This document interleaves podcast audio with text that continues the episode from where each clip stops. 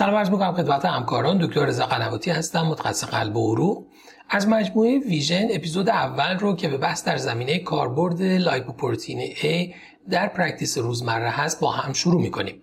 همونطور که می‌دونید lipoprotein A یک نوعی از low density lipoprotein هست که یک glycoprotein بزرگ به عنوان apolipoprotein A در اون به apolipoprotein B متصل میشه.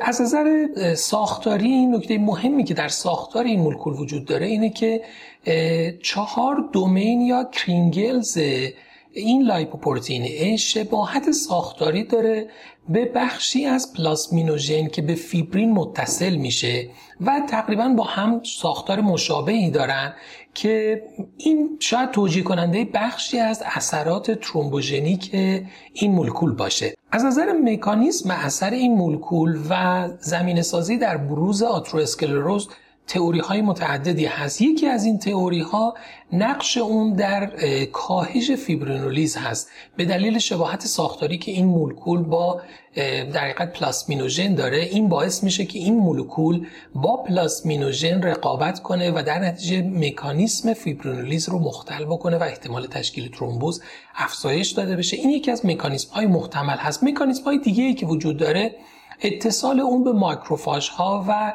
در حقیقت promote کردن ایجاد foam cell ها و deposition کلسترول در پلاک های atherosclerotic است که این یک مکانیسم اثر دیگه اونه. مکانیسم دیگه اختلال در عملکرد اندوتلیوم و endothelial dysfunction ه که این هم می‌تونه منجر به در حقیقت بروز atherosclerotic cardiovascular disease بشه و همچنین افزایش expression intercellular adhesion molecule یه که اون هم موجب افزایش در حقیقت ایجاد foam cell ها و افزایش بردن پلاک های آتروسکلروزی میشه و نهایتا افزایش wall inflammation در در حقیقت دیواره عروق که به واسطه عملکرد lipoprotein A ایجاد میشه به عنوان مکانیزم های احتمالی اثرکرد در حقیقت این مولکول و زمینه سازی atherosclerotic cardiovascular disease شناخته میشه. مطالعات زیادی نشون دادن که این مولکول یعنی lipoprotein A منجر به افزایش ریسک atherosclerotic cardiovascular disease میشه. هم مطالعات observational بزرگ هم meta-analysis observational study های بزرگ هم randomized Mendelian study ها و genome-wide association study ها همه نشون دادن که میزان بروز atherosclerotic cardiovascular disease رو افزایش میده. در همه این مطالعات ریسک MI بیشتر شده. در برخی از این مطالعات ریسک stroke هم افزایش پیدا کرده. در اغلبشون ریسک stroke هم بالاتر بوده.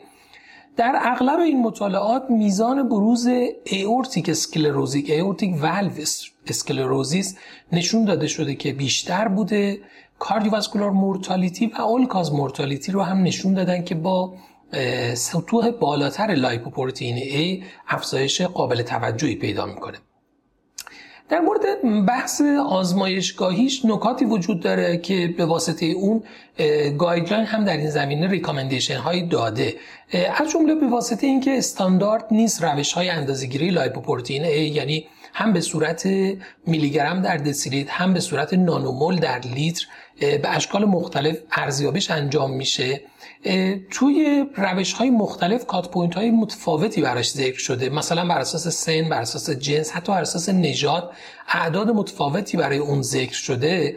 این باعث شده که recommendation ی در زمینه اندازهگیری و standardize کردن اون وجود داشته باشه که یکیش در مورد روش اندازهگیریه که توصیه بر اینه که روش اندازهگیریش بهتره به صورت immunochemical assay باشه بر اساس استانداردی که WHO تعریف کرده و گزارش اون هم به صورت نانومول در لیتر باشه که توصیه اینه که این روش استاندارد اندازهگیری اون باشه. میزان cut point و عددی اون در جمعیت نژادی سفید پوست برای بررسی atherosclerotic cardiovascular risk در روشی که به صورت میلی گرم در دسیلیتر اندازه گیری میشه بالای 50 میلی گرم در دسیلیتر و در روش استاندارد هم بیشتر از 100 نانومول در لیتر به عنوان threshold ـیه که نشون دهنده افزایش ریسکه. و باز guideline ها توصیه می‌کنن که ما در حقیقت convert نکنیم میلی گرم در دسیلیتر رو به نانومول در لیتر هر کدومش رو در هر حال بر اساس استاندارد مرکز report شده بر مبنای اون قضاوت کنیم. نکته مهمی که وجود داره اینه که lipoprotein A مستقل از عدد LDL خودش با میزان ریسک بیماران ارتباط داره و بنابراین در صرف نظر از سطح LDL خود سطح بالاتر lipoprotein A می‌تونه منجر به افزایش یا کاهش ریسک در بیماران هم بشه.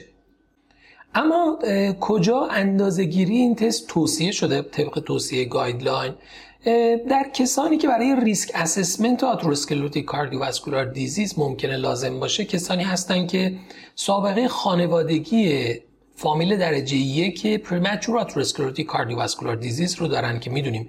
یعنی در بستگان کسی در سن کمتر از 55 سال آقا یا خانم کمتر از 65 سال دچار atherosclerotic cardiovascular disease بشه. در بیمارانی که خودشون premature atherosclerotic cardiovascular disease داشتن بدون اینکه risk factor ی داشته باشن در اینها هم توصیه و اندازه‌گیری lipoprotein A میشه. افرادی که severe hypercholesterolemia یعنی LDL بالای 190 دارن و مشکوک به FH هستن در اینها هم توصیه میشه. افرادی که very high risk برای atherosclerotic cardiovascular disease هستن در این گروه از افراد برای risk stratification خود این بیماران و تعیین subgroup ی که ممکن از مصرف PCSK9 inhibitor ها سود ببرن هم توصیه اندازه‌گیری lipoprotein A میشه. می‌دونیم که در guideline کلسترول آمریکایی توصیه شده که افرادی که risk intermediate دارن یعنی بین 7.5 تا 20 درصد ریسکشون هست در اینها برای restratification بیمار risk enhancer ها استفاده بشه که یکی از این risk enhancer ها lipoprotein A هست. اونجا میشه از calcium score هم استفاده کرد ولی باز به واسطه اینکه در خیلی از مراکز در دسترس نیست شاید استفاده از lipoprotein A کمک کننده باشه. در افرادی که line risk هستن یعنی ریسک 5 تا 7.5 درصد دارن هم باز میشه برای تصمیم گیری در مورد استفاده از استاتین از اندازگیری lipoprotein A استفاده کرد. کسانی که علی رغم درمان با استاتین پاسخ مناسبی دریافت نمی کنن یعنی پاسخشون کمتر از حد انتظار هست در اونها هم توصیه میشه که lipoprotein A اندازه گیری بشه. کسانی که سابقه فامیلی داشتن که lipoprotein A بالا داشتن در اونها هم توصیه میشه. کسانی که calcified valvular aortic stenosis دارن در این گروه از افراد هم باز توصیه و اندازه‌گیری lipoprotein A هست. و نهایتا کسانی که علیرغم استفاده از optimal lipid lowering agent progressive atherosclerotic cardiovascular disease دارن. بیماری که stenting شده براش درمان مناسب استاتین با دوز مناسب استفاده میشه و همچنان progressive atherosclerotic cardiovascular disease داره. در اینها هم توصیه و اندازه‌گیری lipoprotein A میشه. اما این اندازه گیری چه کاربرد درمانی ممکنه داشته باشه؟ همونطور که می‌دونیم guideline توصیه می‌کنه که افراد 40 تا 75 سالی که ASCVD risk 10 ساله بین 7.5 تا 20 درصد دارن می‌تونن moderate intensity statin رو استفاده کنن. در این افراد اگر lipoprotein A اندازه گیری بشه و افزایش یافته باشه که در ابتدا گفتم بیشتر از 50 میلی گرم در دسیلیتر یا بالای 100 نانومول در لیتر اگر باشه به عنوان یک risk enhancer به نفع افزایش یعنی intensified کردن statin therapy در این گروه از بیماران به ویژه در کسانی که LDL بالای 70 دارن. یعنی کسی که LDL بالای 70 داره و به واسطه moderate risk بودنش حداقل moderate intensity statin رو نیاز داره ولی اگر lipoprotein A افزایش یافته داشته باشه میشه درمان رو intensified کرد و high intensity براش شروع کرد.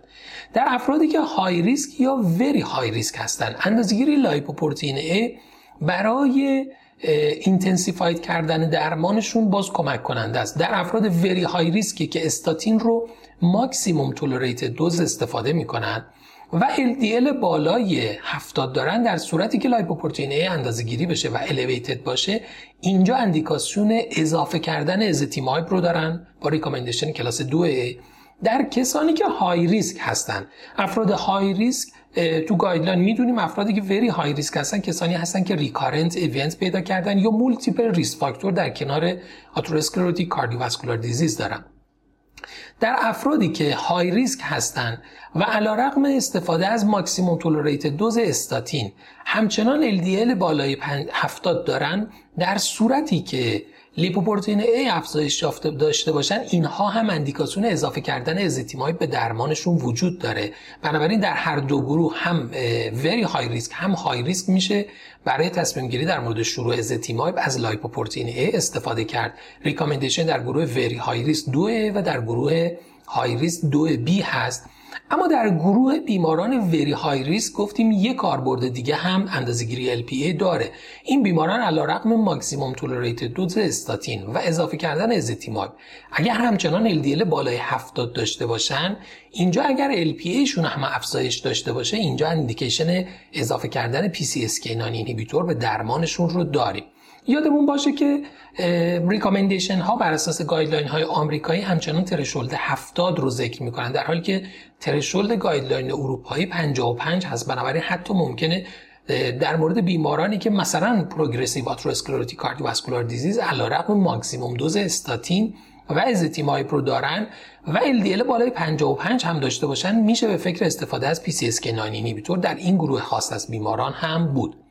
در گذشته niacin رو برای درمان افزایش LPA استفاده می‌کردن. برای اینکه LPA رو کاهش بدن که در حال حاضر توصیه guideline اینه در کسانی که LDL کمتر از 80 دارن به طور کلی فقط باید به فکر استفاده از high dose statin و ezetimibe باشیم و اضافه کردن niacin می‌تونه به ضرر بیمار باشه میوپاتی بیمار رو تشدید بکنه و نفعی هم برای بیمار نداشته باشه. بنابراین مصرف niacin recommendation کلاس 3 هست و در گذشته توصیه برای HRT با استروژن و پروژسترون در بیماران بود با هدف کاهش لایپوپروتئین که اون هم recommendation ش کلاس 3 هست و از این در درمان هم توصیه میشه که استفاده نشه.